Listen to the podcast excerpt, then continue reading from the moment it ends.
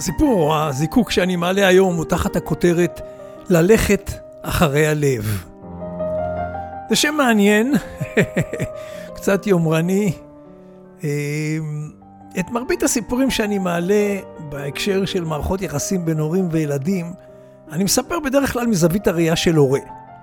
יום אחד ניגש אליי בני הבכור ארנון, ואומר לי, אבא, תגיד, מדוע לא תעלה את הסיפור האישי שלנו על תרומתך לקשר ביני לבין זוגתי, היום כלתך?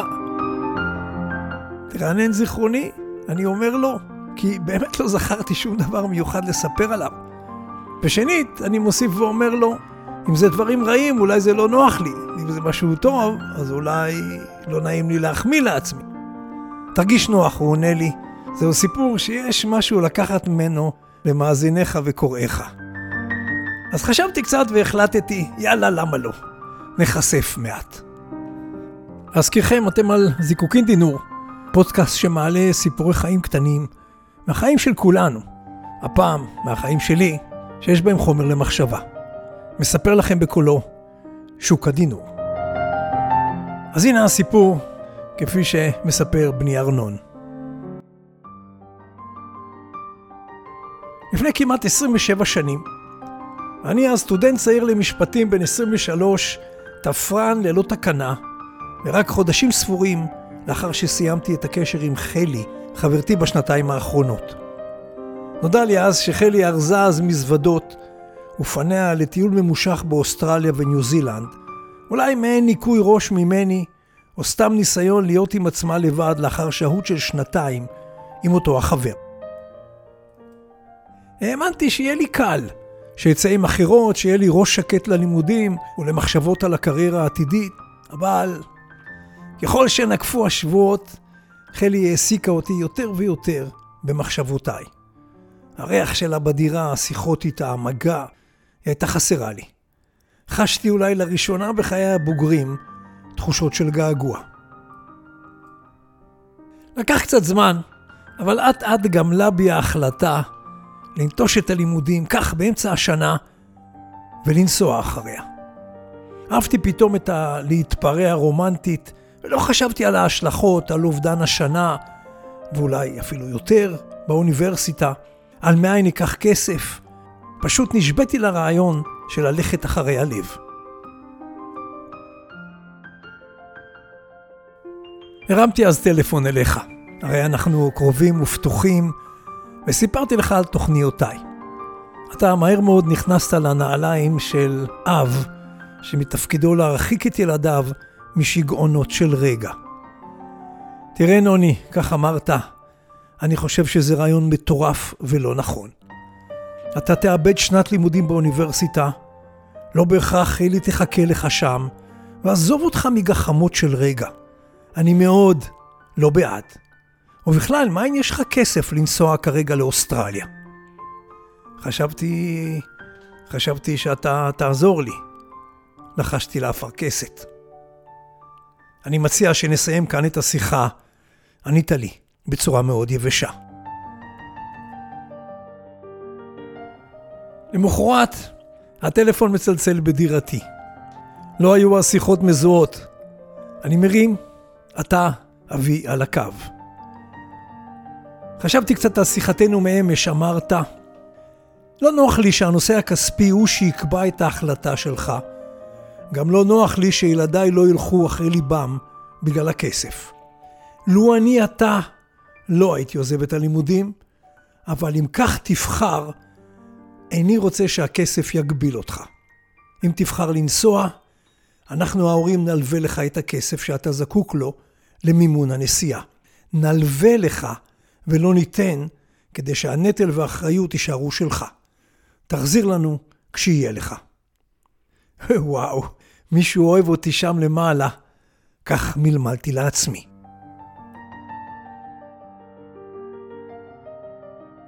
לקח לי שבוע ימים להשיג את חלי בטלפון, הרי לא היה אז טלפון נייד, כדי להתארגן ולעלות על טיסה לאוסטרליה.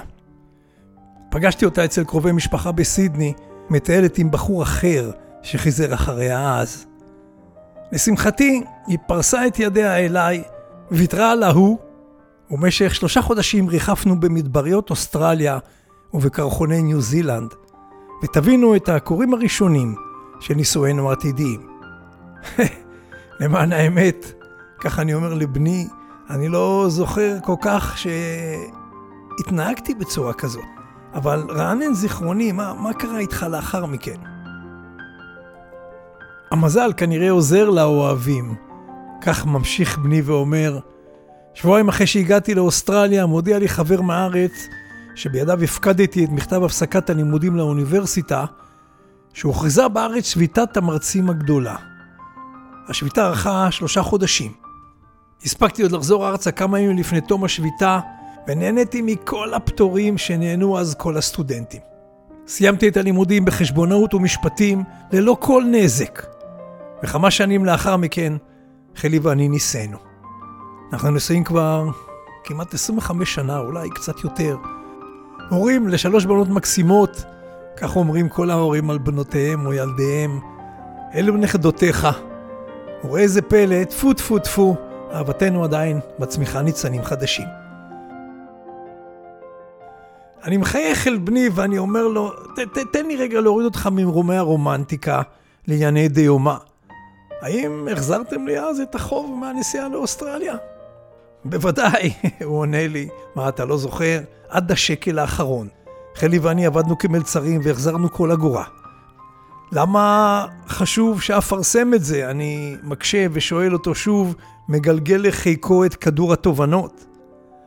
אני אומר לך למה, הוא אומר לי.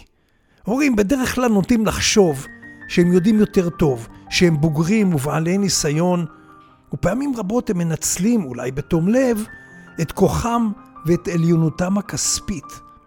והנה אתה, למרות שחשבת שאני טועה, נתת לי יד ללכת אחר ליבי, לשלם את המחיר או לקטוף את הפירות. ועכשיו, שבנותיי הם נכדותיך, אתה מבין אילו פירות עזרת לי לקטוף. אלו דבריו של בני ארנון, שלולא חזר וסיפר אותם באוזניי, לא הייתי זוכר אותם בפירוט שכזה, אם בכלל. והסיכום שהוא סיכם בסוף דבריו תואם גם את מחשבותיי. הניסיון לא תמיד מקנה יתרון. הניסיון בדרך כלל מביא את העבר ולא את העתיד. הנריאטה סולד צוטטה כמי שאמרה את האמרה היפה הבאה, תן לנו חוכמה להגיש לילדינו עזרה שהם זקוקים לה, ולא זו שאנחנו רוצים להגיש.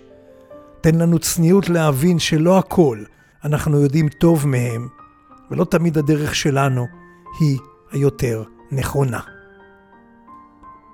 שם הנעימה שברקע, ראה איזה פלא, מתאים מאוד לסיפור.